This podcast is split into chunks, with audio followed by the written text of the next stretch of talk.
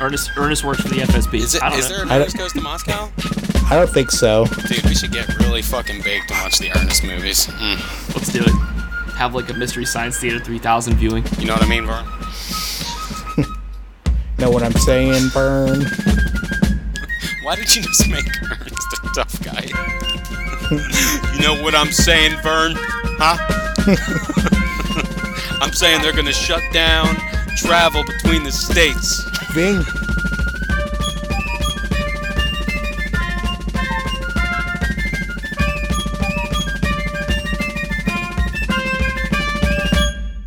Welcome back to the Trilateral Troika. This is Steve, along with the other Steve I'm alive. and Ryan.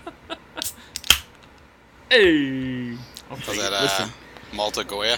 No, listen. Yeah. So, um, God, I'm disgusted with myself. So, I didn't have time to run to the liquor store, to the gas station, or anything. Um, So you I made some bathtub gin? Um, the bathtub gin would taste better than this. It's Mountain Dew gingerbread snapped in Jameson.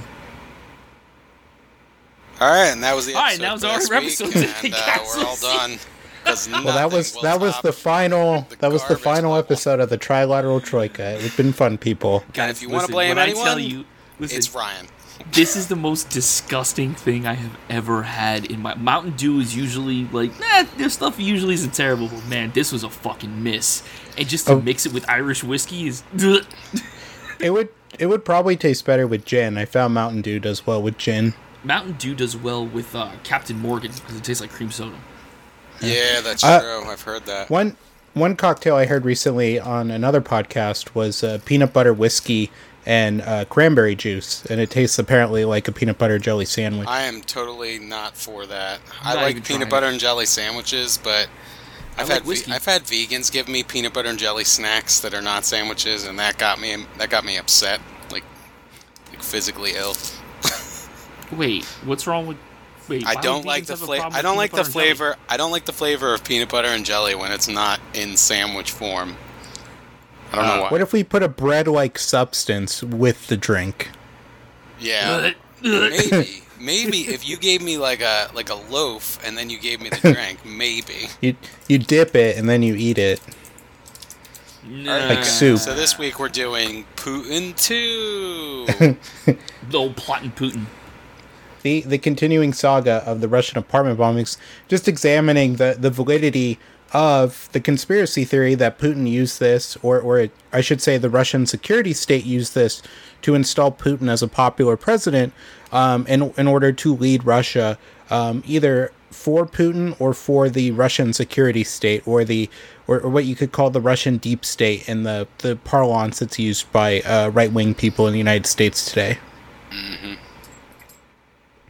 Um, and so first we'll look at sort of the people who are, are proponents of this theory and why they say it's true, and then we'll go into the people who who are critical of this. What now? What side do we land on? Uh, that'll be up for you to decide. Nah, I need I need to make sure that we are all have a unified front of the, as the trilateral troika. Like, what is our official stance? I think Well, I don't wanna say I until if we're you had, done. like friends playing a game of Risk, that Putin's the guy who takes a picture of the board and goes home and hires three people to help him make sure that he wins, and maybe sneaks into your house at night and changes some positions of the board. That's fucking So terrifying. I would say that I would side with most conspiracy theories, but I, I'll never side with a conspiracy 100% until it's been proven. I would I would say isn't that isn't that what Newman did? Yes, Yeah, I was using Seinfeld uh, as a as a uh, vehicle for my Putin discussion. and then and then when uh, and then the Ukrainians get involved and they just throw the Yeah. whole board into the Ukraine disarray. not weak. You not say Ukraine weak. I smash your board.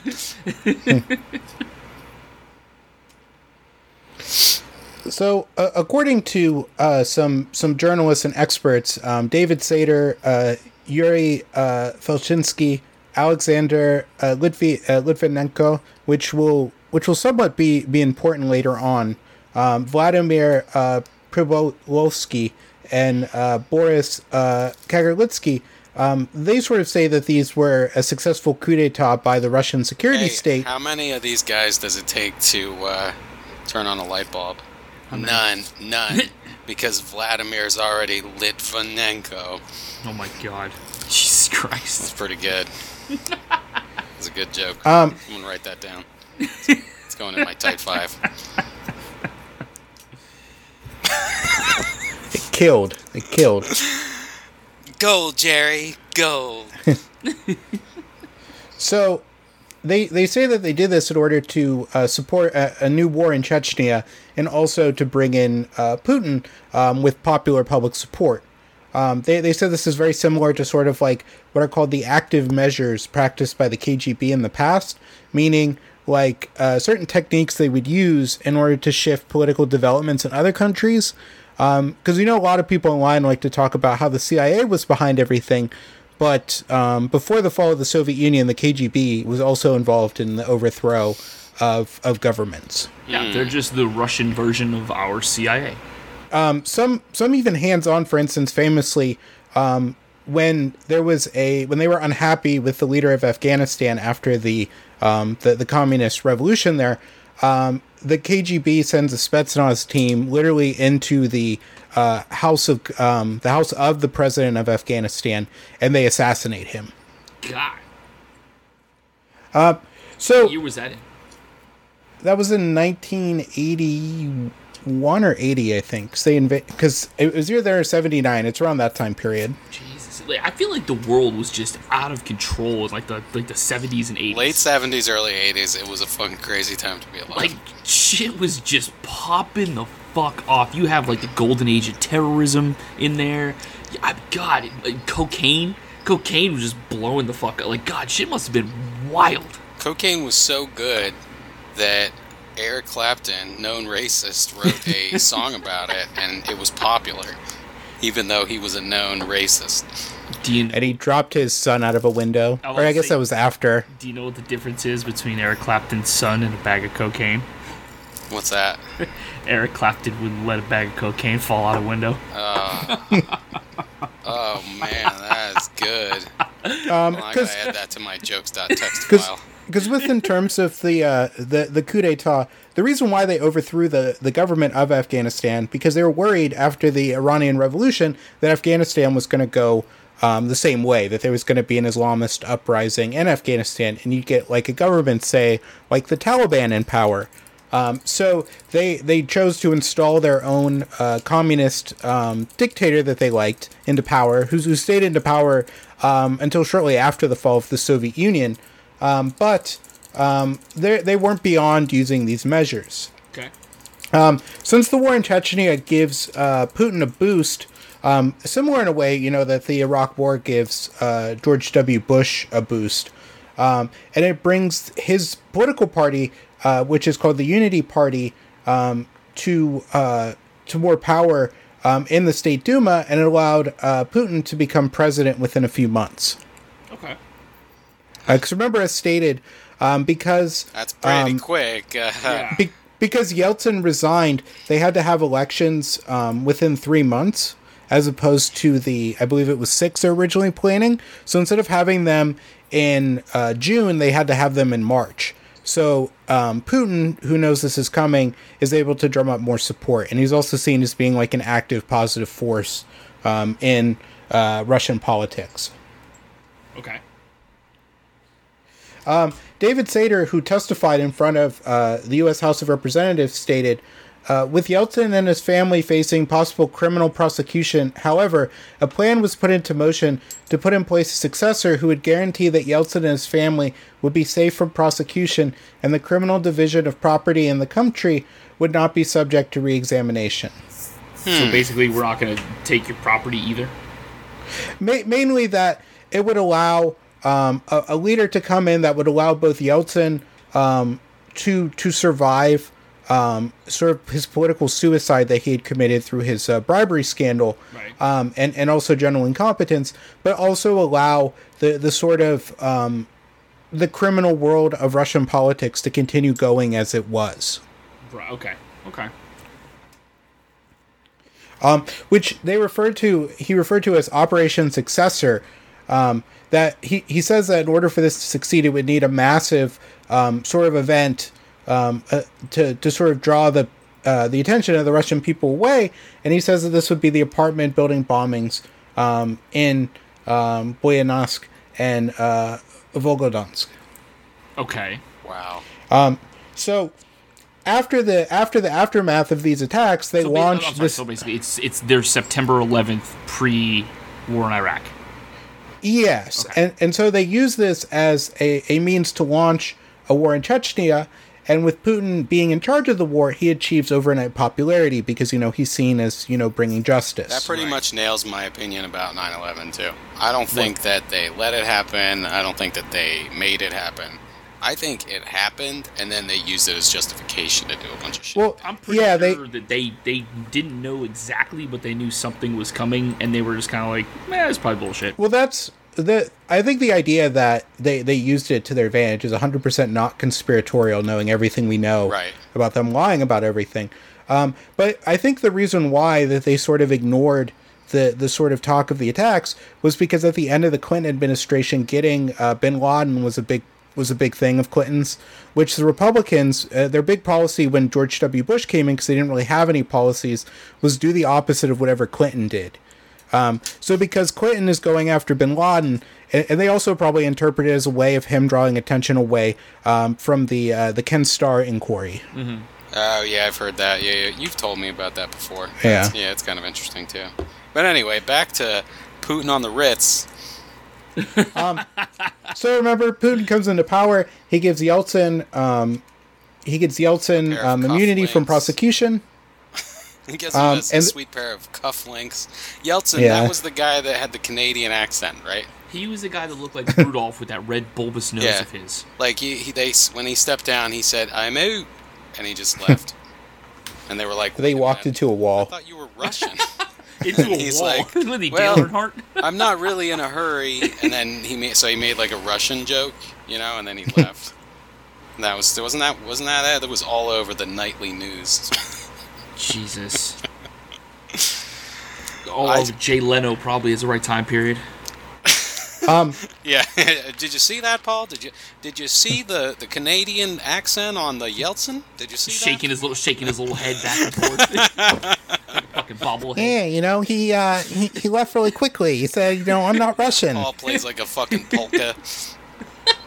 I fucking hate Jay Leno. Yeah, it's a type five. the top ten You know, the pres- reasons that Canada won't take Boris Yeltsin back.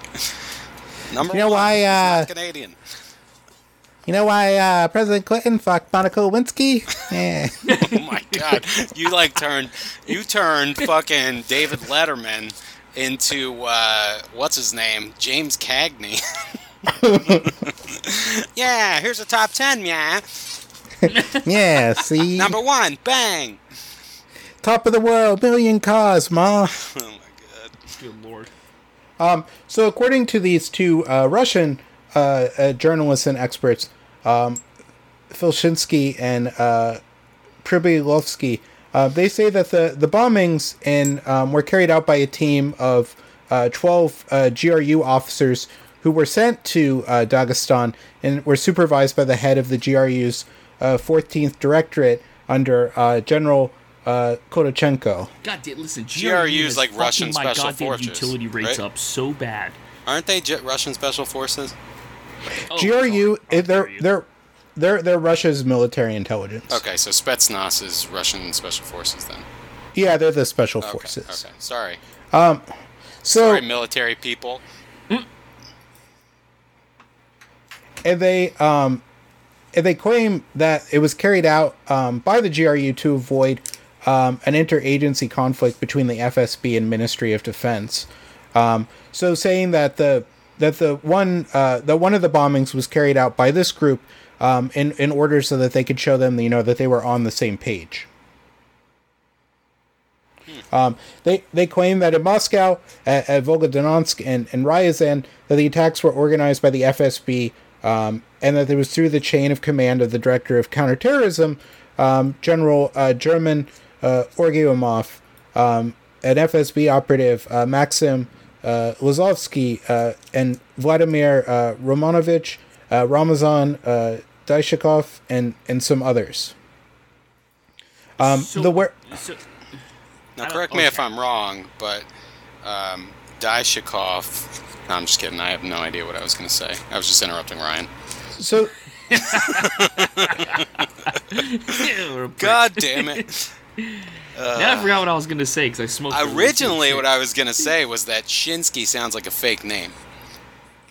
Like, it sounds like something somebody came up with. Like, it sounds like a joke. There was this old Polish guy that used to. Uh, used to babysit us when we were kids and he would make jokes uh, like he'd make polish jokes and one of his jokes was that you could convert any word to polish by adding ski at the end and so it sounds like something he would say like if he bumped his leg and he's like oh i hurt my shin ski you know?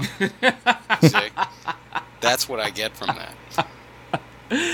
Yeah, this is gonna be the dad this is gonna be the dad joke episode right now. It's actually not bad. um and and through their reconstruction of events which also you you have to take these with a grain of salt because like these these cannot be like 100% confirmed.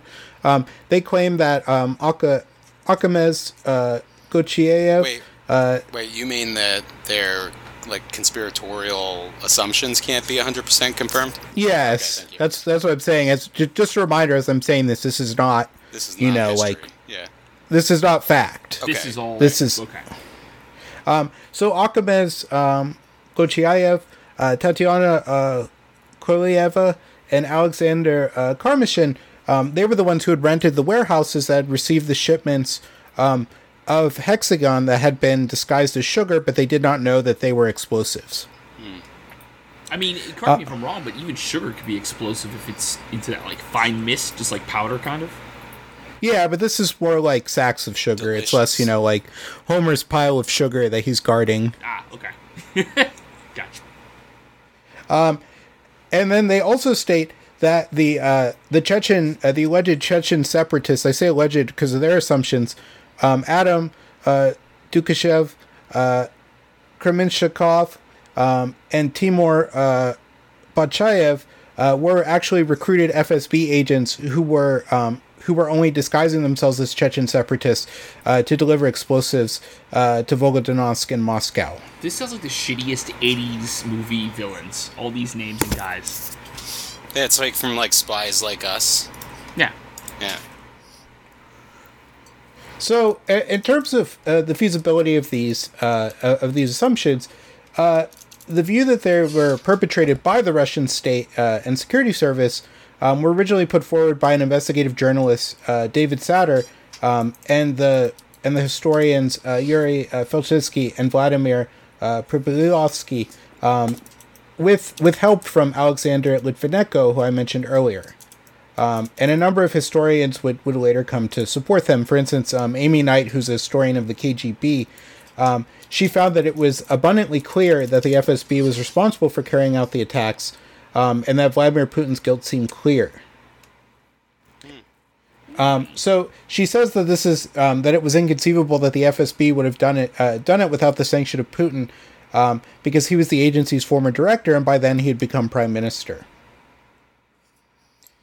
Um, in a book, Putin would have had to give his blessing for them to do. Yeah, it wouldn't have- Insane.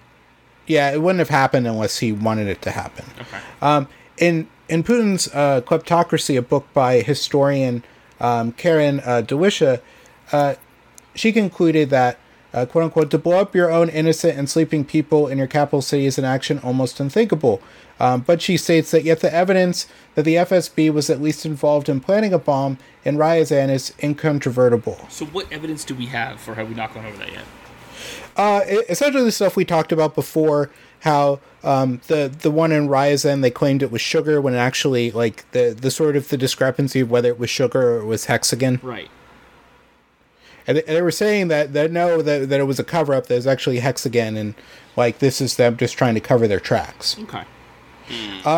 A, a historian uh, Timothy Snyder found that it seemed possible um, that the perpetrators were FSB agents, um, and David Satter considered the bombings to be a political provocation by uh, security services um, in a fashion similar to the burning of the Reichstag. Oof. A journalist, Edward Lucas, uh, concluded in his book, The New Cold War Putin's Russia and the Threat to the West, that, quote unquote, the weight of evidence so far supports the grimmest interpretation.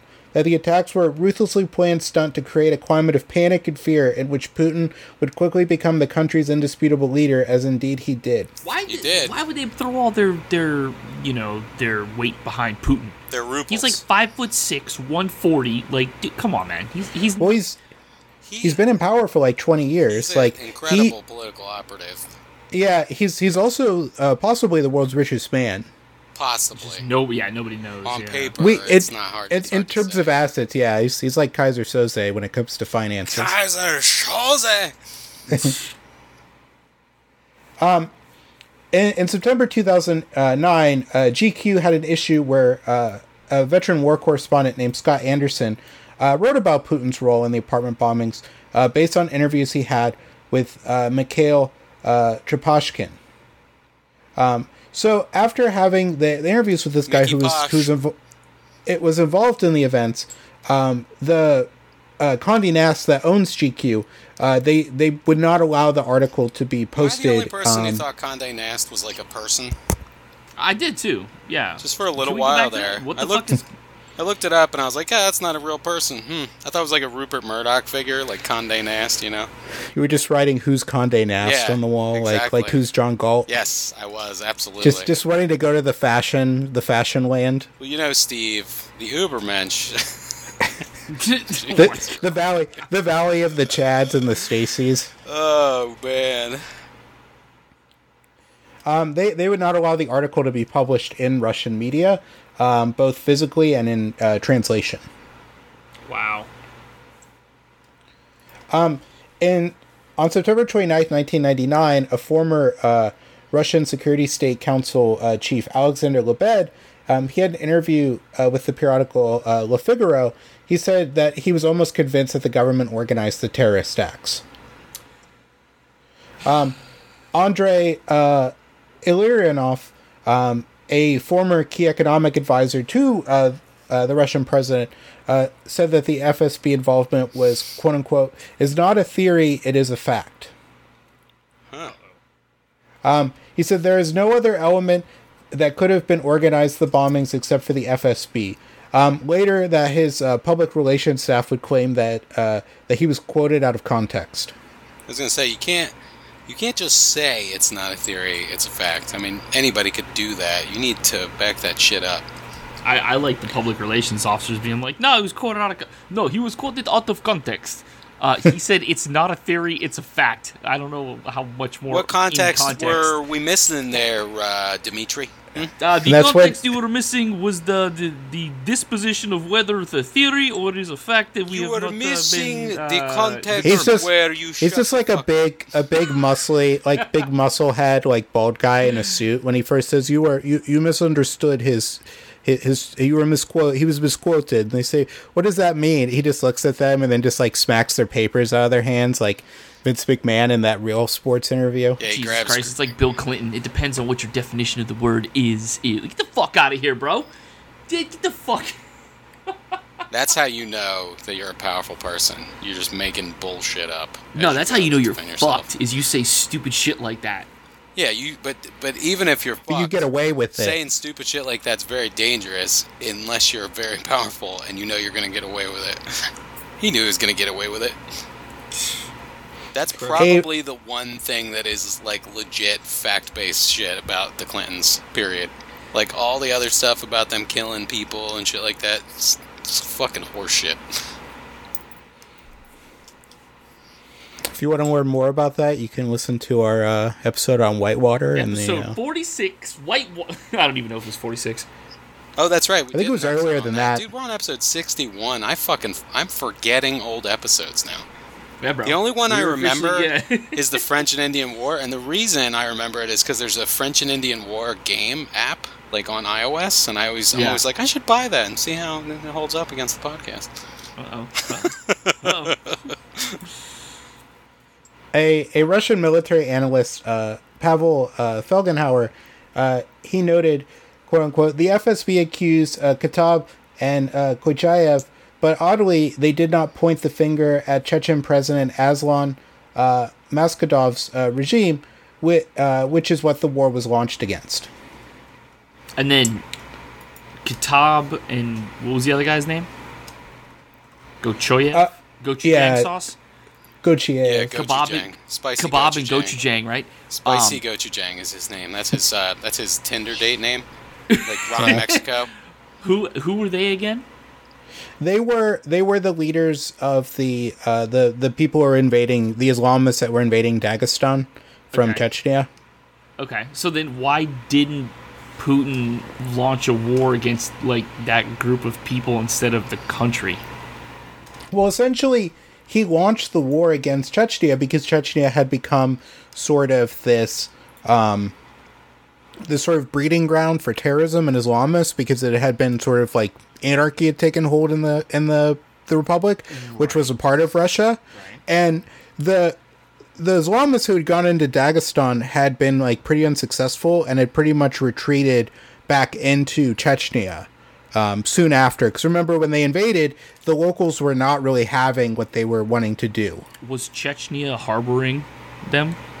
Yeah, because it was sort of like Afghanistan. It was a blind spot where these different like um, Russian uh, Muslims would go, and, and they would try to build this sort of like Caucasian uh, Muslim state. Right. I just I I, I kind of take umbrage with the fact that they attacked the entire country as opposed to uh, uh, singling out what exactly they were fighting against because that is exactly how you breed uh, extremism. Um, ask me how I know. I've lived in a country that has bred extremism for the last twenty years in Afghanistan. Like when you when It- you make your war like the war in Afghanistan, war in Afghanistan, like you, you, there's people there, you know. Well, the the thing though is that Russia is successful where the U.S. wasn't because they find uh, an effective strongman to come into power um, because they don't have the qualms about um, about sort of employing an absolute, uh, almost totalitarian dictator who comes into power, creates a police state, you know, with military checkpoints everywhere and like effective leadership that, that takes control. You know, the United States didn't have like a supervillain guy to put in charge of Afghanistan. Um, and it also helps too that Chechnya, to my knowledge, is predominantly uh, Chechen. It's not like Afghanistan, which is you know the classic case of an empire that's held together of like multiple ethnic groups that shouldn't really be under a single government. But like Eth- but like Ethiopia and other states, um, Where it- it just it's somehow works. Afghanistan's a well, lot like well- Italy used to be. It's well, just a bunch well- of disparate, like little fiefdoms, right? but but more disparate like Really? like ethnically like like physically different in some cases linguistically very different um so it it's sort of like that in that an empire used to control it and then once the empire was over um other than sort of like by the sword or the bayonet um there wasn't really anything you know to keep them together Okay. other than a vague idea that there was you know an afghanistan it's sort of like yugoslavia Okay. Um, So Chechnya, since it's a much smaller state, it's much easier for Russia um, to put its sort of like full weight on it. Um, it's literally a part of Russia. They don't have to go to the other side of the world, you know, to fight an insurgency there. Um, the locals also have a loyalty to the Russian government and bringing stability. Um, a lot of them speak Russian too. Um, so communicating with the people is on issue, which it is, say, in cases of like Afghanistan. What is the uh, Uh, native language in Chechnya, though? Chechen? I believe so. Yeah, it just seems odd to me. It's not like it's one of those languages you just don't hear of. So I just wouldn't wouldn't think it would be that. It's probably a, a Turkic language. Yeah, that sounds more like it. I don't know anything about it. The official languages are Russian and Chechen. Okay, okay. And Chechen is a is a Caucasian uh, language, Oh, you don't say. and it's No, but this is like this is literally the Caucasus. Yeah, that's what I mean. and it's, It's like- but it's yeah. but it's it's mainly spoken in uh like in like that language school Like is in Lake- Chechnya, Lake, uh, Dagestan, um, and uh, Augustea, which is to the west of yeah, Chechnya. I've been there. I've been there. It's near Yonkers, right? Yeah, where Eddie Kingston's from. Um, and a number of U.S. politicians have commented on how um, that they believed Russian state security services were involved in it, but it's also a lot of the usual suspects who who are against, you know, like Russia and, and China. For instance, in 2003, Uh, John McCain said, quote unquote, it was during Mr. Putin's tenure as prime minister in 1999 that he launched the Second Chechen War following the Moscow apartment bombings. There remain credible allegations that Russia's FSB had a hand in carrying out the attack, uh, these attacks. Mr. Putin ascended to the presidency by 2000 by pointing a finger at the Chechens for committing these crimes, launching a new military campaign in Chechnya, and riding a frenzy of public anger into office. God, that sounds so fucking stupid. You did it. It just sounds so crazy. You know what, Ryan? And if I wanted your opinion, I know you tell it to me. I know. I don't know. You gotta you gotta respect you gotta respect a man who uh, who called his wife a uh, a hard C on the, the stage of uh, I never did that. of his rally. Oh, Steve, we know. I have the tapes. Hey Ryan, you never answered my joke from the other day. By the way, I asked you if you if you heard the one about gaslighting. no. Yeah, you did. So Steve's Steve's been shopping that one around. I tried it It's last definitely- night, but one of my friends, our friend Gerald, he just will not bite on any joke. He was the worst person in the room for me to ask the joke. He's not gonna bite. I say knock knock, and he like throws knives at me. you He know? just he just fucking looks at you like shut the fuck up. Yep, absolutely. Every time. just puts a gun on the table. I love the guy. Yeah, just puts a big ass gun. Go ahead, knock again. Knock again. Let knock me hear your knock knock joke, Steve. huh? I don't know how he turned into an angry Italian gangster. Yeah, knock again. Hey You Ryan. Knock knock. Hey Ryan. knock knock. I'm gonna knock you in the fucking chin. Uh. So anyway, Um, that was us cosplaying the Chechens. we should just say the Chechens after that. No, wait, wait, wait. I hear Putin coming. Hey, shh, shh. I hear Oh, shush, Putin's shush. coming. Putin's coming. Shush. You know, the whole time Steve's been talking about Putin, at least 50 sheriff's officers just went down the road outside my house. They heard him. Yep. Co opted. The deep state. the globalists. so- Let me tell you something, brothers. Why I live in America, 'cause I got freedom, so I don't gotta worry about hey, these Ryan, you heard that, uh, you heard that uh, Alex Jones is a communist now, right? Wait, what?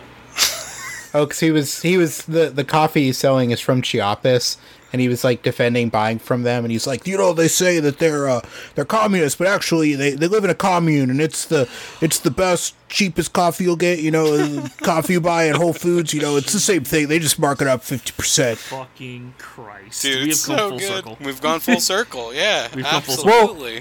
Well, he flip flops too because back when uh, Putin came to power, like around 2003, because the one podcast I listened to that listens to like Alex Jones and like breaks down a lot of the things he talks about, they uh, he's first anti-Putin.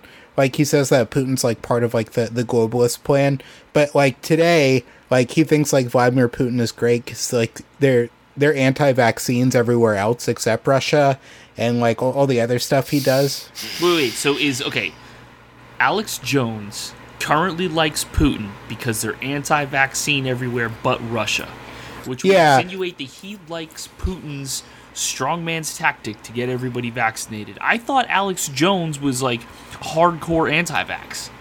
Well, he he is, but he like ignores a lot of the facts like that, and he mostly just goes with you know that it's a it's a quote unquote Christian nation because like um, Alex Jones is pretty much a Christian dominionist, He makes my And- fucking head hurt. Jesus Christ! That I- and and because of like all the anti and the anti like gay laws because Putin's also or because um, Jones is big on that whole like um, that gay people are trying to like indoctrinate and like molest your children. I'm gonna tell you something right now, folks. I don't like the gays.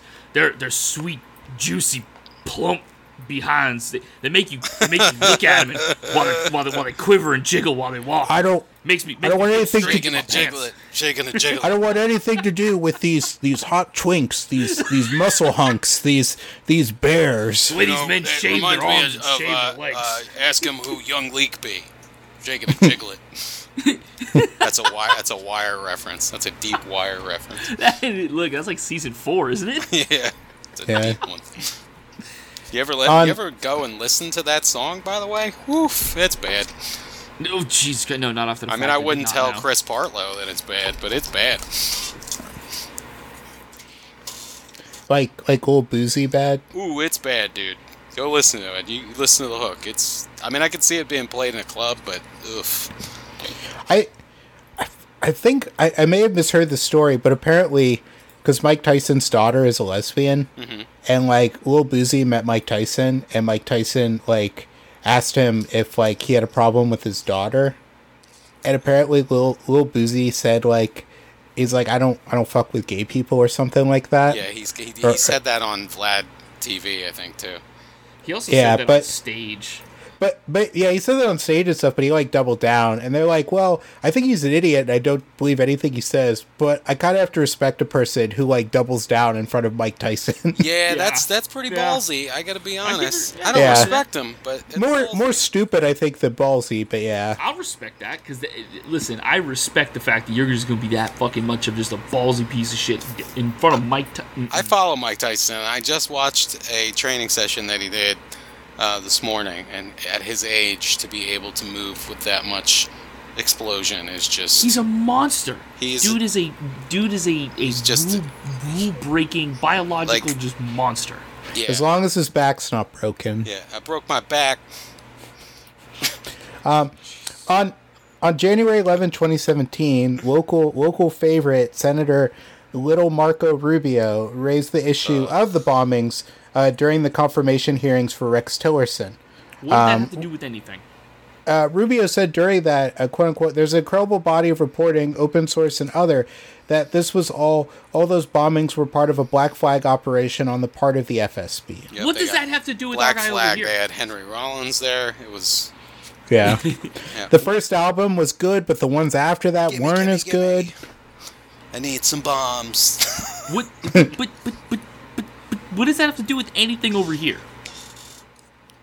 Well, because Rex Tillerson's the he was the uh, the Secretary of State. I It's just- it- it's just self-serving an shit. It's self-serving an internal shit. Russian problem. You right? should just hear. Yeah, but it's- anytime it's part of- Anytime little it's part of- Marco's talking, all you should hear is that like vocal fry, like voice that people do on TikTok, where they're pretending to be like a like a teenage like girl, and it's just like for me, for me. That's No, that's when I hear Marco Rubio. Rubio. talk, it's just wah wah wah wah wah wah. Well, it's it's it's all part of this like conservative thing of like we have to hold like Russia to the to the fire, you know, and like Rubio too, who's obsessed with like regime change. Like he wants to overthrow every government. Uh, that that even looks at the United States uh, crossly, like he's gonna say, like you know they're they're subverting their own democracy. You know that that sounds like that's a bombing to me. Fuck off, Marco. That's a bombing. That's a bombing. on on January 10th, uh, 2018, Senator Ben uh, Cardin um, of the, the U.S. Senate Foreign Relations Committee, uh, he released a report entitled Putin's Asymmetric Assault on Democracy in Russia and Europe Implications for U.S. National Security.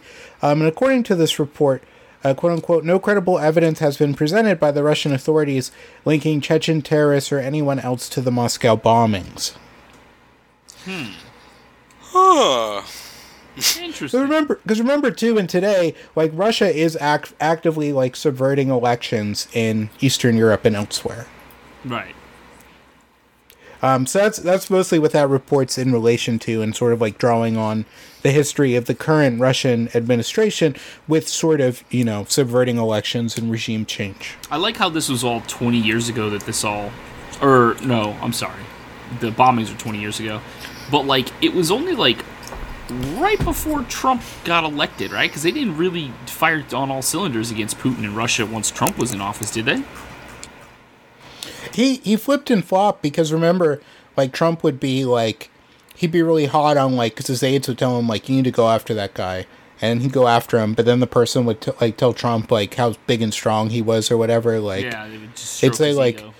Be like, yes, you look like a man who has a big dick, Mr. President. He's like, I do, Yeah, I do. rub his little mushroom head I definitely got up. one. Putin's just like, you have more hair than me. That makes you more of a man than me. Trump's just like, yes, yes. Yes, yes, I am. Um, the fuck was that? and and uh, uh Satter uh, also stated that the bombings had a similar signature, um, which was uh, sort of showed that they had been carefully prepared um, and was done by skilled specialists. the bombs. Uh, I mean, I think that Yeah. going off in a specific location shows that they were carefully prepared, right? Yeah. But like he's he's saying that like the way the explosives were done, it wasn't like a ramshackle, like someone just made like a pipe bomb type situation. No, those are pretty big bombs. I would I would assume with something like that, it falls under the same kind of uh, umbrella, if you will. Because this is Hella. this is also Hella. taking. Well, this is also taking down like twenty-story like apartment blocks. That's what I'm saying. In, in, it's under in Oklahoma, like, umbrellas like Oklahoma Well, City. Ok- like Oklahoma City might have possibly had you know German uh, special forces um, intelligence help. in- but in- you see what I'm saying? Like there's specialized guys there doing it. yeah, And but a that's that's fucking Cletus Wait, wait, renting wait, a fucking wait, wait, rider wait, truck wait, and wait, taking out an entire building. What did Oklahoma City had special forces help? there there is there is a theory that there was this this German guy who was big into like the like sort of like the, the neo-Nazi movement and was in the same circles as McVeigh. And soon after the Oklahoma City bombings happened he was like quickly and quietly extradited to Germany by like the German uh by the German intelligence forces. And that like he's been untouchable since then. And there seems like a firm link that he might have had some involvement. Dun dun dun. but but not in the sense that like the Germans like like actively like wanted Oklahoma City to happen and more that they had a guy that they were keeping around to use um and that that guy um was involved in some big shit so they had to get him out of there before it came back to like hurt them Right. Just because even having him around, have were he to be found out that he was in contact with this Yal Qaeda, and all of a sudden he's German. It's and this Yal Qaeda is responsible for taking out the Murrah building. Like, it's just even if even even if Claude Von Dipshit didn't have anything to do with it, cuz it just doesn't look good, you know. Because this this guy was like a um he was like one of those like gladio types like this is like a fervent like anti-communist guy that we're gonna keep around because if the Soviets invade Western Germany, like we're gonna need like resistance people and Right, like this is gonna be one of the guys.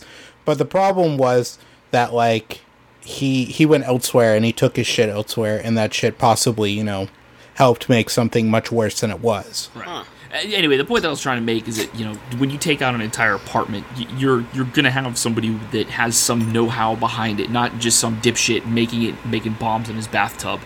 Yeah, Because that guy's gonna end up killing himself. He's not gonna take out the apartment. Potentially. Yeah. Um, So it, one thing too you have to remember is that this is after the fall of the Soviet Union, so it's possible that a lot of these uh, Chechen separatists were former FSB, former Red Army people, because you know after it all went to shit, like these these people aren't just going to you know keep reporting to their jobs, you know that they're not getting paid to do, Yeah. Right. and they they all have skill sets that they're going to take elsewhere. They're gonna contract. They're gonna. T- I'm here to say I'm taking my skills to Miami. No, they they're gonna contract out. You know their their skills, what they're what they're good at.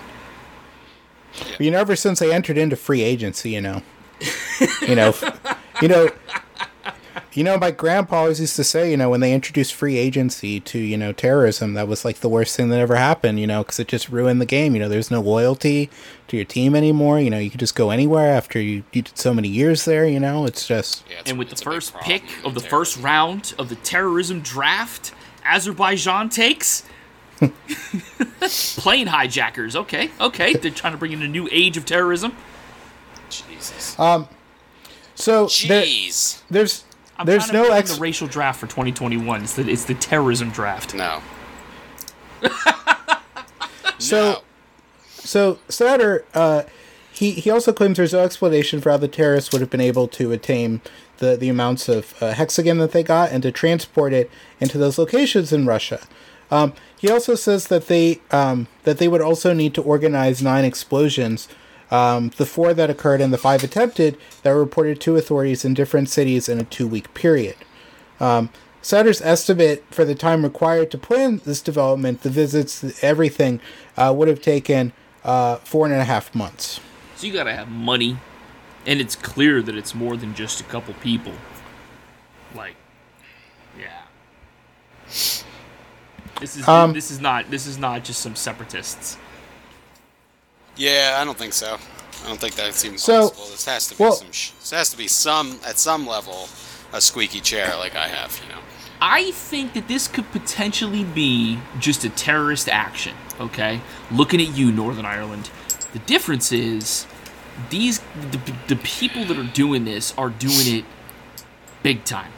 Like it's it's big. And if if the government legitimately had nothing to do with it, I feel like they would be 150% more like on the ball of uh find out who the fuck is doing this now, yesterday, please. Sure. instead of kind of oh yes you know we'll put some committees together and we'll find some people and yeah we'll do it.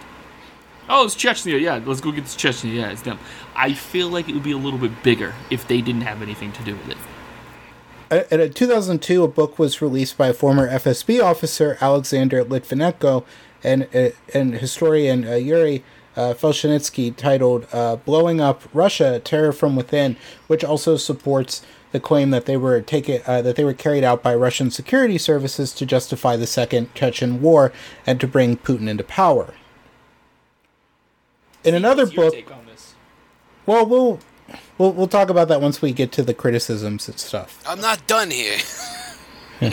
So, uh, according to the according to the book uh, Lubyanka Criminal Group, which is by uh, uh, Litvinenko and Alexander Goldfarb, um, he, they described that the FSB had become sort of a criminal and terrorist organization, uh, which sort of led them to do the bombings. Um, so, a, a former GRU analyst and historian, uh, Viktor uh, Suvorov, uh, described the book as stating uh, a leading criminal group that provides uh, quote unquote protection for all other organized crime in the country, and which continues the criminal war against their own people um, in a way similar to the NKVD and KGB, is what it had become. right. all right He added, "quote unquote," the book proves uh, that that in uh, Lubyanka, which is the KGB headquarters, uh, was taken over by enemies of the people. Um, if if Putin's team cannot disprove the facts provided by uh, Litvinenko, Putin must shoot himself. i'm sorry what what Uh, say but- that again that that he that that he should shoot himself if he can't prove that uh, that these uh, accusations against him are false.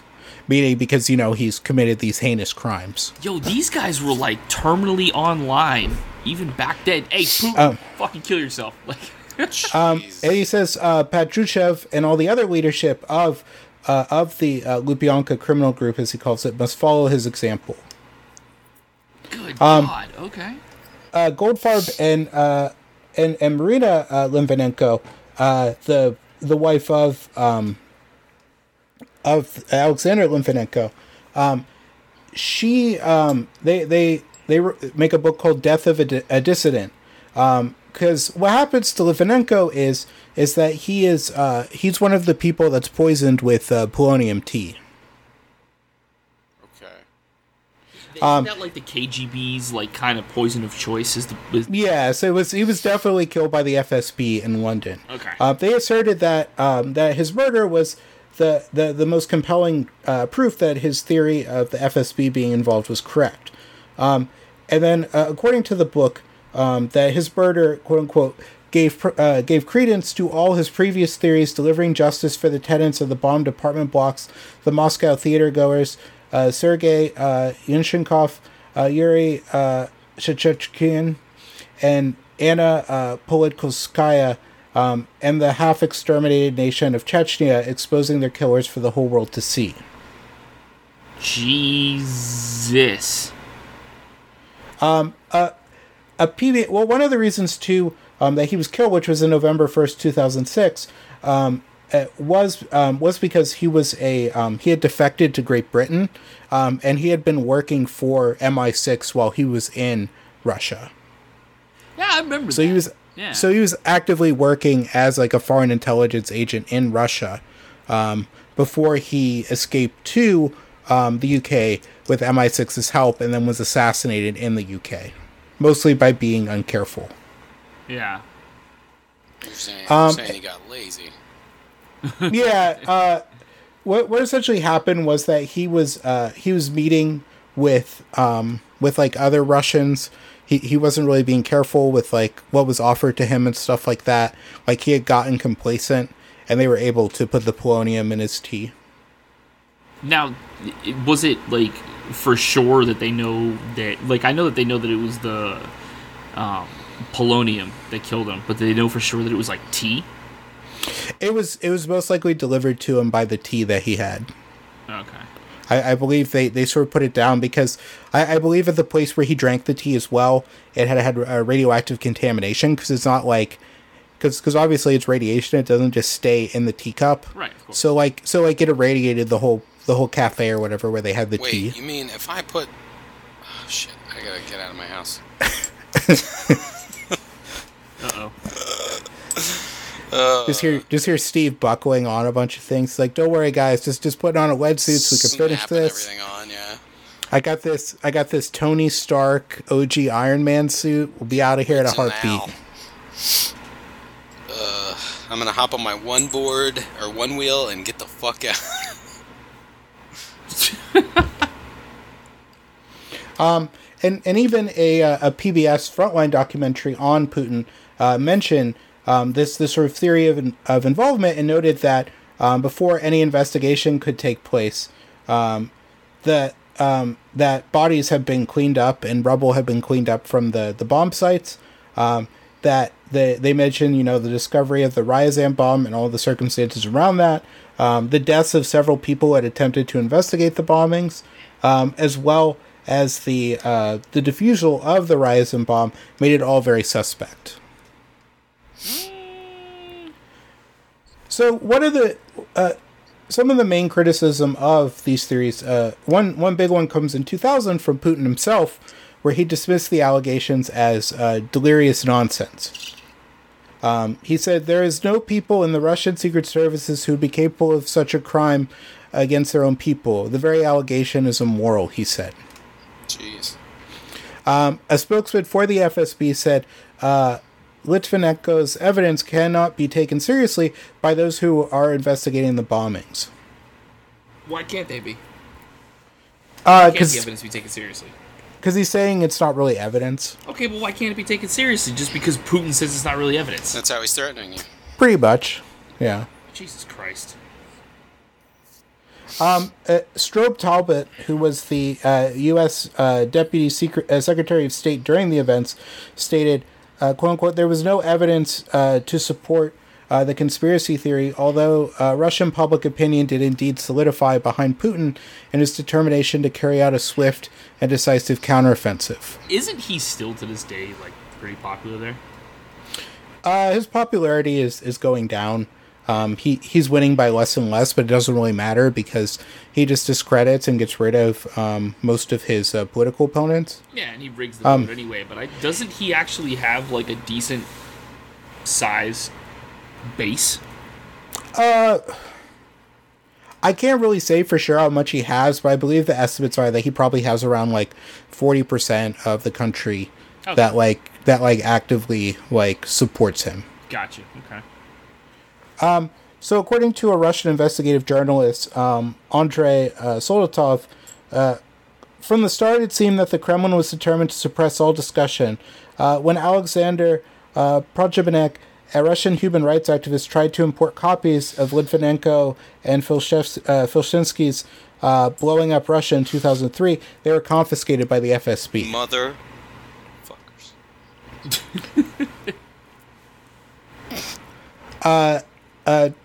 Trepashkin, who had acted as a lawyer for two relatives of the victims of the blast, uh, was unable to obtain information requested um, and was entitled to see by the law involving these things too. Um, according to uh, Soldatov, uh, he believed that the, obstru- uh, the obstruction might reflect a, uh, a paranoia rather than a guilt on the part of the authorities. Nah. Nah. Um, nah. I'm not so- buying that shit. So consequently, uh, Soldatov argued that the paranoia was produced uh, has produced the very conspiracy theories that the Russian government intended to eradicate, meaning that because they didn't want conspiracy theories to go round, they, they tried to stop them from forming, and in doing so, they just made them stronger. Nah. Nah. Nah. Fuck out of here. No. Denied. That's not flying. No. So, in, in a book titled New Nobility by uh, uh, Soldatov and Irina uh, Borogan, they believe that the Ryazan incident had actually been a training exercise. Um, they they stated that such exercises were typical of the uh, uh, Vympel, uh, a unit of the FSB whose mission was uh, to verify the efficacy of, of counterterrorism measures at sites such as nuclear plants. When they say the Ryazan incident, are they talking about the disarming of the bomb? Yeah, that, that the ability of counter-terrorist groups to like respond. So they think that the one that was disarmed wasn't an actual bomb in the first place. Yeah, that it was a training one. Bro, come. All right, okay. Because remember, it was stated that the the Ryazan bomb was not actually like made in a way that it would have been successful. So if that were the case, then why would they plant it in a place where there's people? If they were just training. Well, it's I guess it's like the same way you know that that police like train in schools and stuff like that. Yeah, but there's no kids in the schools when they train in the schools. Well, I guess they were they were setting it up in the basement, and then they would later, you know, have them like have a team go in and defuse it or whatever to create like a realistic scenario. That's sounding a lot like a It's- Putin it- apologism there, Steve. He's already got to you. um, in their opinion, the book "Blowing Up Russia," um, that they said it contained no new evidence against the FSB, um, and, and it also claims that the claims made by uh, Trepashkin were were highly dubious. Um, they noted that the main point of allegations against the FSB was that um, Achemez uh, Gochiyaev uh, was an inno- innocent businessman who was made a scapegoat by the FSB and falsely accused of perpetrating the bombings. But, however, uh, according, I mean, according to uh, Soldatov and, and Borogan, uh, was a leader of a local Islamist group called, um, and that he had that had been around since the mid '90s, um, and that uh, and uh, Krimshelikov were members of the same group called uh, the Muslim Society Number Three. Okay. And this is where you lose me. You're going to tell me that Islamist militants were part of a group called Muslim Society Number 3? It sounds like a What? cologne. Well, it sounds it sounds better in probably the original language because you know, like, because you know, because you know what Al Qaeda translates to, right? Yeah, it's like the base or something like that. Yeah, because that's that's why the one white supremacist group calls themselves the base. Yeah. Um, so so they all have like these sort of like generic and like names. Um, and according to Russian state security, uh, the group was founded in 1995 um, and it counted more than 500 members by 2001. And they were also responsible for a number of terrorist attacks in the 2000s. Um, and they also uh, they also noted that there was a partial admission of guilt by uh, and uh, Krimshenkov uh, during a trial in 2003. Admission of guilt of what? That that they had been involved in other terrorist attacks, possibly those. Because remember, these are these are the people that they're claiming were like innocent businessmen who had been like Right. scapegoated. Right. right. Um, So, according to uh, an expert, Robert uh, Robert Bruce Ware, the simplest explanation was that they were perpetrated by Islamic uh, uh, Islamist extremists from the North Caucasus who sought retribution for the attacks um, that federal forces had made against the Islamist enclave in, in central uh, Dagestan, uh, known as the uh, Islamic uh, Jamaat. Because remember, they had they had retaliated against the invasion of Dagestan, um, so he believes that it's most likely that that was in um, sort of retribution for that because they couldn't exactly fight the Russian forces toe to toe. I don't know if that's the easiest explanation, and as as much as it is the most convenient for uh, one Vladimir. Because because uh, Ware points out that it because Ware says that it would explain the timing of the attacks, which happened soon afterwards, and that there were no attacks after that after the date on which the insurgents were driven from Dagestan back into Chechnya. Really? Also, And Putin it- was probably like, ah, fuck, they're on to us. Don't do it again. They're on to us. And he, he also said it would it would also explain why no Chechens had claimed responsibility for the attack. Because it was these it was these guys that had gone into Dagestan, these these like Islamic terrorist guys who weren't involved with the Chechen government. That's the other thing. If you're a terrorist and you do something big time, right? You you you own that shit. You know Yeah, I, mean? feel like most times terrorists are like, "Yep, that was us." like Bin Laden was like, "Fuck yeah, that was me, bro. What, what are you gonna do about it?" Like, I feel like if you're responsible for stuff like this, you're gonna have a group who's gonna stand up and be like, "Yeah, it was us. What the fuck you going to do about it? We'll do it again. Yeah, and we'll do it again, bro." that Um, kind of, and it's completely anecdotal, but that kind of really confirms with me that like the government can't stand up and be like, oh yeah, we did this, like you know, guys. But um, it would explain uh, a reference made by uh, Basayev to responsibility of Dagestanis in the attacks, uh, and it would also be consistent with the vow uh, that was made initially by Khattab, one of the leaders of the of this like Dagestani insurgency in the in the Jamaat, um, to set off bombs in Russian cities. Uh, Ware also uh, criticizes um, Satter and, and a Rajan uh, Menon uh, that they. Uh, yeah.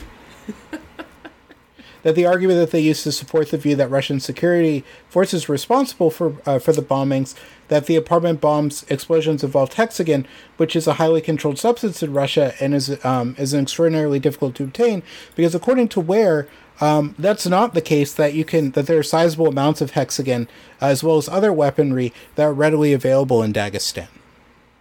Because remember, this is the 90s after the fall of the Soviet Union. Like, no one's watching all these like weapons that the Red Army had at the border. Yeah, it's like, It's like that uh, that movie War. War Dogs, where you Yeah, get and- surplus military in Eastern Europe. Yeah, like, like a drug cartel literally bought a submarine off the Red Navy. Like,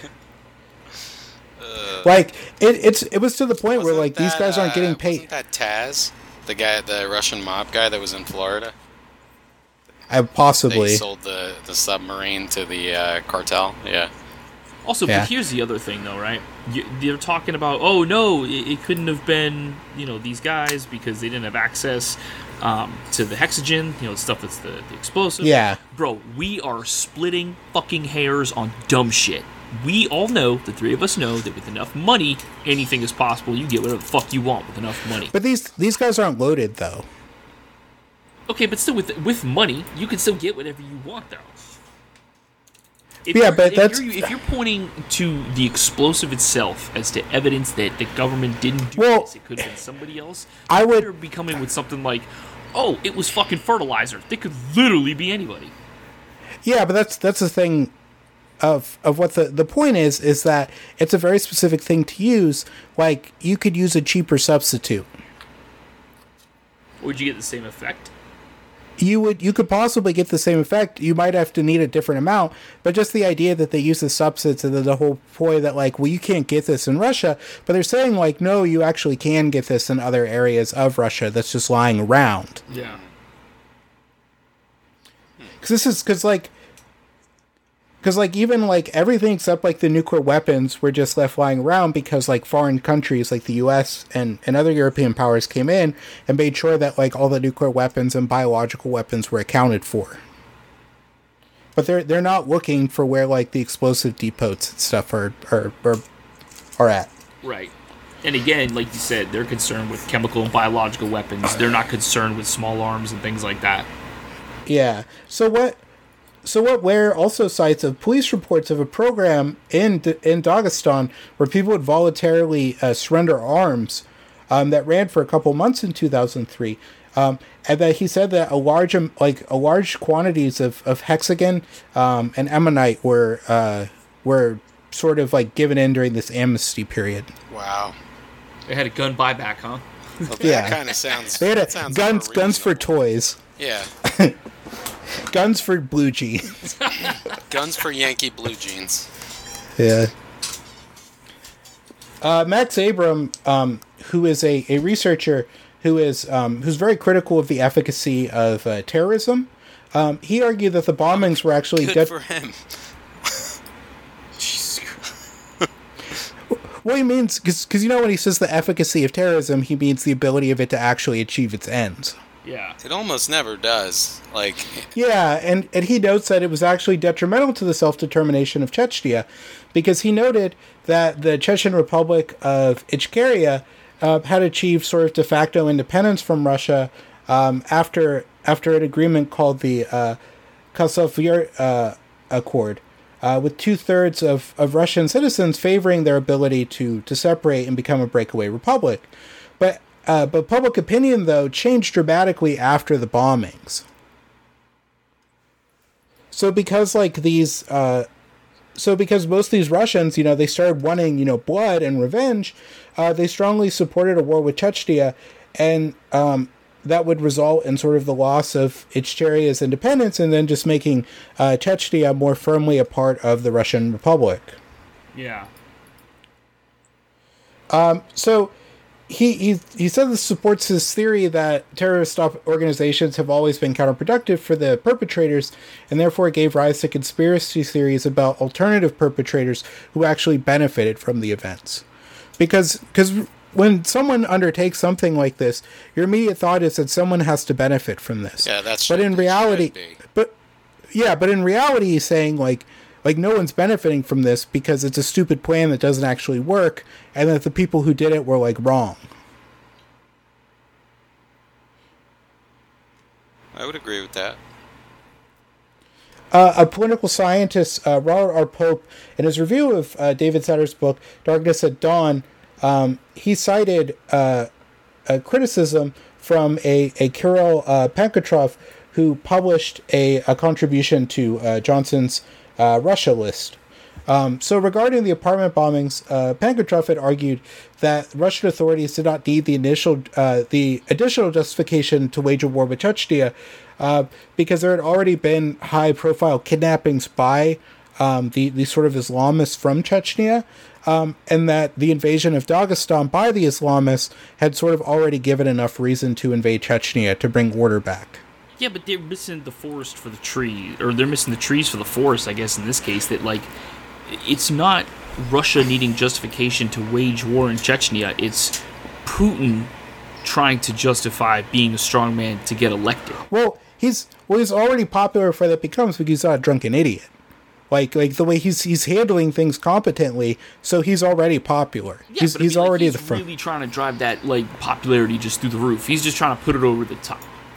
I don't think Um, it's Russia as a as a as a whole. I guess you could say trying to justify a war. Like that's it's you're reading too much into it. It's simpler. and and the his whole thing too of why the FSB could uh, isn't responsible for the bombings uh, because he he sort of he sort of thinks that it wouldn't be possible for the operation to remain a secret considering how many people would be involved to execute it because we know because because look at like uh, Russian operations in like Ukraine like we know that even from just like amateur people, we know that there are Russian, like actual Russian uniform military personnel fighting in, in Ukraine who are not supposed to be there and claimed are not there. We know that they're sending assassins into Ukraine to, to execute certain individuals um, that are involved in the conflict or militia groups. Also, and that the Ukraine OPSEC just sucks. And the Russians are doing, or the Ukrainians are doing the same um, into Russia. So it's it seems highly unlikely that an operations of this scale could be carried out without someone like admitting, like like sort of like it leaking out, especially considering the fact that they killed like 300 Russian people. Yeah. A political scientist, Brian Taylor, believes um, that there's too little evidence to decide which version of events is correct, but he says, because it says the available evidence is, is fragmentary and controversial.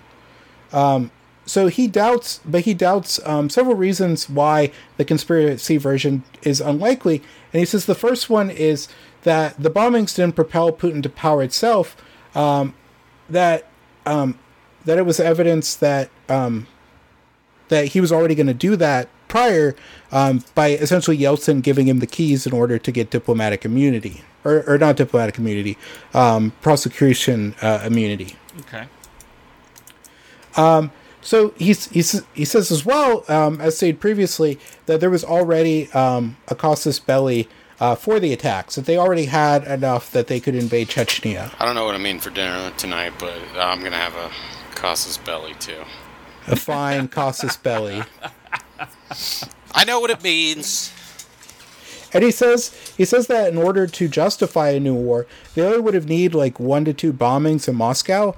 Like, and I would argue too that they probably didn't need to kill like 300 people. They could have just you know set off some car bombs, and said like, oh no, it's this it's those darn darn Chechnyans What at it again. What does mixed drinks have to do with this? You you're you listen. You're tiptoeing dangerously close to Putin apologism there, there, Steve. I need you to Well, he's just line, trying to man. look at it from a rational standpoint. I need you to come back from that line, man. But he, he says that uh, because, and they also say too that because they, they did five bombings, the more bombings they would do, it would cause a greater risk to expose the conspiracy. All I'm saying is this episode is named Plot and Putin one way or another. So either we can come to the determination that this was all 100% Putin. No, I'm not doing that. I'm not naming an episode something that sounds like something Trump would, Trump would say. Yeah. Platin Putin. Because he, he says as well uh, for his fourth point that he believes that the plot, because it would involve so many people, you wouldn't be able to keep it a secret. That's Um, my it- justification for the 9/11 was a conspiracy thing. If everybody was in on it, nobody could keep it quiet. And and he says too as well that he says it's also plausible that the FSB had simulated the attack in Ryazan in order to claim uh, credit for uncovering it due to their inability to prevent the other bombings. Um, but because of people being more vigilant, it was foiled by uh, uh, by local uh, local people. You know, the people who lived in the building, as opposed to law enforcement personnel. Foiled, as in like they recognize the people. No, foiled as in police? they they found the bomb first. Like like it was their chance to be a hero. Like we're gonna say like, oh, we got a call. There was a bomb here. We're gonna gonna defuse this bomb. It's like we got it, people. We got the bomb. We did it. I mean, they could still, I guess, you know, swoop in and play like they're Captain Save-a-Hoe and just tell the local guys, "Hey, no, we got this. We'll take care of this." Well, they they did, but but the other people got there first to defuse it because they called the local police as opposed Yeah. to the FSB. Right, right. Um. So uh, the uh, the mayor of Moscow at the time of Dude, the bombing. I was just I uh, just did the whole like Captain Save-a-Hoe rap, but I was muted. Ah, man, Ah, probably good. Probably, probably good for me. I'm, Uh, I want to interrupt he- E40's uh, empire. fair. He's tight. uh, Yuri, uh, Yuri Luzhkov, uh, uh, he notes uh, that at the time of the bombings, um, he believes that it was because of a new piece of legislation that, that had established what was called the freedom of movement within the country, uh, which had been restricted prior to 1993. That's a novel concept. So, according to the law that was passed, um, it would have been very possible for Chechen terrorists to bring weapons to Moscow and store them there, as well as purchase auto vehicles and provide housing for tens of uh, uh, tens of other terrorists who had arrived in Moscow. Um, so, so because they can now freely move within the former Soviet Union, it makes it very easy, you know, like just the same as crossing the state lines in the United States right. And which is like today in Russia. Like if you're driving by a car, you know, if you were in the in the Soviet Union times, you know, you would have to stop and you would have to like talk to authorities and stuff. There were checkpoints, there were special administrative regions, there were cities that people weren't allowed to go to, like secret cities. Um, really? Yeah, there were cities that worked in def- in the defense industries, like nuclear weapons We have that to and, and other things. What? There are cities in the United States that you can't go to. Like they're not even on the map, but I'm not talking about sundown towns. No, you motherfucker. Jesus Christ. But it's- By the way, I had never heard of those before until I moved to Florida, and I was fucking shocked. It's terrifying. Shit was going on in the 80s. In the fucking 80s! Yeah. It's still going on. Well, there there's still there's still communities uh, like sort of like uh, HOAs or whatever, like neighborhoods that still have covenants that don't allow for Jews or black people to move in. There's absolutely still sundown towns. They're just more like Louisiana, Mississippi, Texas than it is Florida. Although It's an find them in- informal. But they're not legal. They're just, they're like operating illegally, right? No, it was never legal in the first place until you go. Well, s- before- it was before the some. 60s. s- Yeah, before desegregation, it was legal, but But after that, they've been operating like this. We'll call it Um, self. well, like, because like during the during the Civil War, like the entire state of Illinois was a uh, a sundown state. Good lord. Um, So, uh, according to him, you know that these these terrorists could freely move in, and that uh, quote unquote for three months after arriving in Moscow, a terrorist could live wherever he wanted and stay with anyone without notifying the police, which allowed the criminals to adequately prepare for the bombings. Wait, so at one point you had to tell the cops if you were moving around or if you were staying with people? Like you had to. Yeah, you had to register where you lived with the local police and like where you were living. Um, a lot of times, if you're a foreigner in Russia, the same's true in China. Like anytime you travel, you have to you have to give your passport to the hotel so they can report it to the local police that you're staying there. Um, and you also have to report to the local police where you're living. What? Yeah. Huh.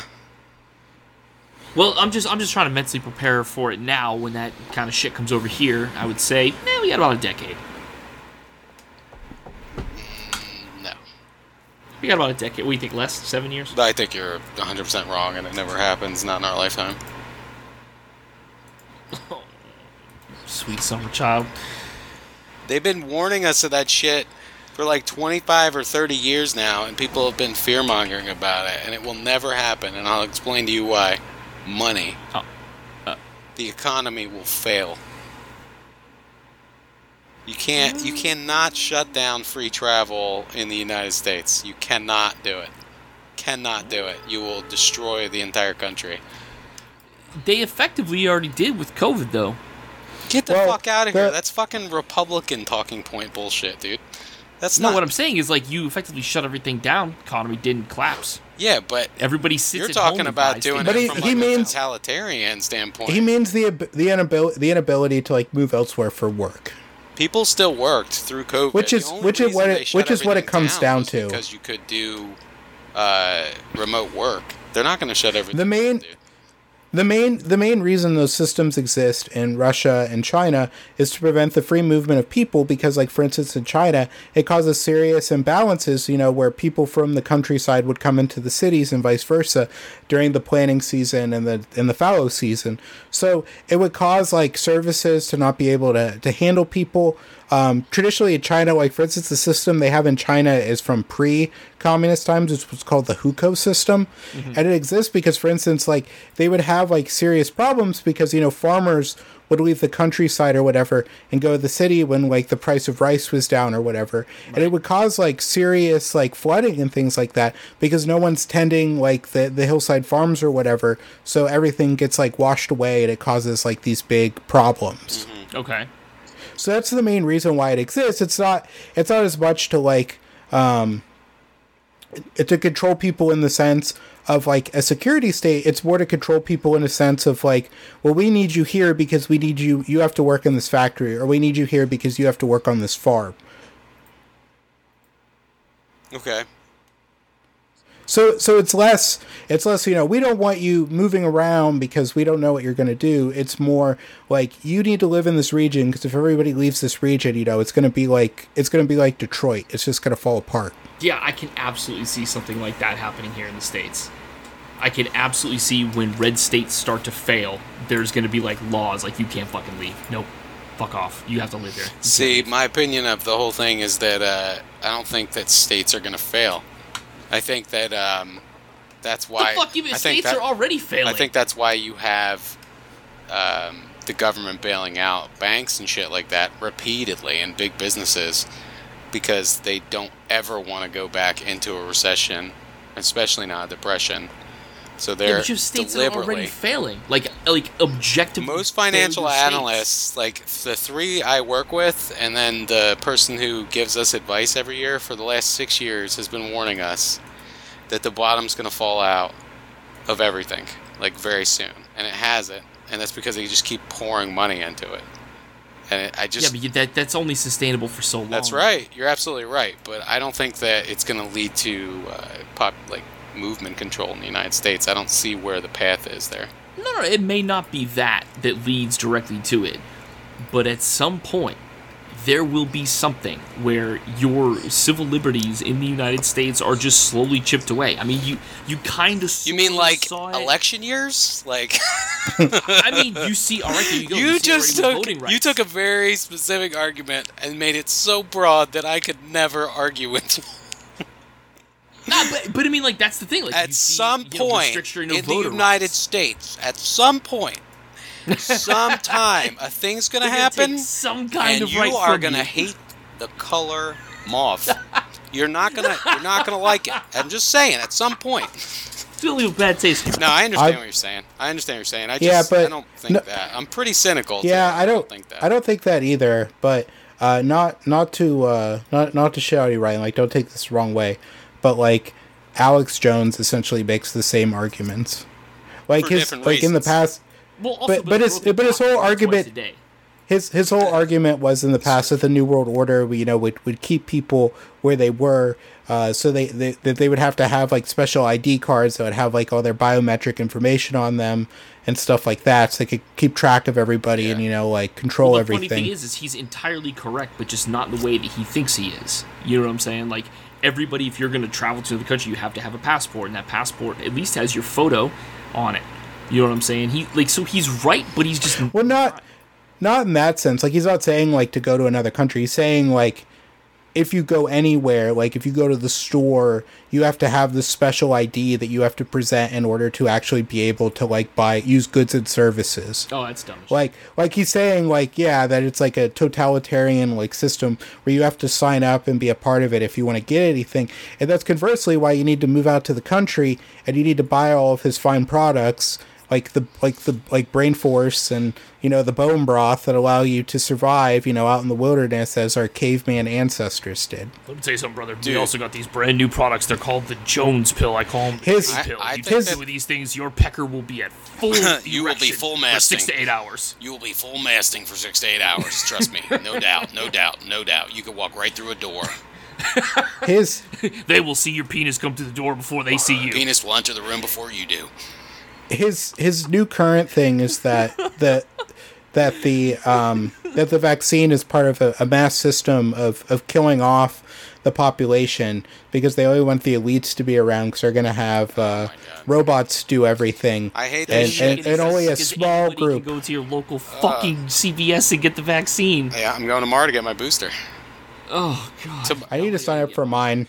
I'm gonna do. I think I'm gonna try to do mine through the through the university and get my flu shot with it too. yeah, you should. We just got our flu shot like a month ago, so we're good to go get the Flu Yeah, because is tearing through Florida. Also known 'Cause- as H1N1, the swine flu. So please get vaccinated for flu. Yeah. Bum, bum, bum, bum, Fucking free, basically. You go to Costco, it's ten bucks. It's- even if you don't have Publix insurance. charges Yeah. you. Publix will give you a gift card. Yeah, it's ridiculous. With with my insurance, I have to do it through a doctor. So, So, I think what yeah, that sucks. I think what uh what sucks too is that like I know what you're saying, Ryan, and you're not saying it from the Alex Jones standpoint. Like there's a different reason behind it, and I think that's one thing that really bothers me about the country is that you know right wing politics are all about fear. It's all fear mongering. Just listen to any of it. It's just constant fear mongering, and then the left wing politics are literally fear mongering about potentially being right wing. Which I mean is inarguably a worse thing. Like it's objectively worse thing for I, I would I would for the I, I country to be governed. ideologically agree with that yes but not everyone does and then the problem is is that you have this like nothing gets done because of that so we have all these people going around saying you should be worried about this and you know you could see it happening and I think a lot of it is just because there's so much scuttlebutt about it like it's going around from each side and you know the idea that it's supposed to happen. I mean i had to listen to that shit for eight years with obama. I had to listen to everyone telling me that you know we were going to get rounded up into fucking fema camps and all this other but shit. and like that, fucking like, shit never happens. It's because it's never going to Yeah, those are wild conspiracy theories. But the conspiracy theories of like, you know, your rights are just slowly being taken away and it's happening at such a glacial pace that you don't that's really not a conspiracy I, I would say like what steve said earlier you could you could probably demonstrably prove that that is true No, you absolutely can. But what I'm saying is like not a conspiracy. The, the FEMA camps. Yeah. Like that shit's a conspiracy. But like shutting That's- down travel, and like you could do that in Russia because it's essentially a totalitarian regime there. I mean, fuck the fact that they to say they have democratic elections. They do not. they get to I mean, well okay never mind i was gonna go down a path but i'm just gonna hold that um so are we at the point now where i can hear steve be apologetic for putin and say that putin had nothing to do with it I think he benefited from it, but I don't think he perpetrated the bombings. So similar i mean to i don't like think he was there I think- connecting the I- wires himself I think- either but similar. To I think Bush it. I think him organizing this and like having this like 5D chess thing to like seamlessly take control of a country is giving him more credit than he deserves. which should be good with you, Ryan, because you know you said why do they follow this I- guy, right? I mean, I, yeah i mean you know he's definitely. I, I kind of see that like no one is that competent. i i, I kind of put this in the same camp as like 9-11 i feel like maybe the first one caught Yeah. him off caught him off guard. But then after that, Putin was sly enough to be like, "Oh well, I can kind of use these to my advantage." Eh? eh." And then like if they knew about them happening, not that they intentionally didn't do anything, but they acted slow enough so that it 'Cause- happened. Because remember, this is also before 9 11. Yeah, yeah, yeah. So this is kind of like my my like it's it's almost like the Three Stooges go to Russia. You know I mean? Police Academy mission to Moscow.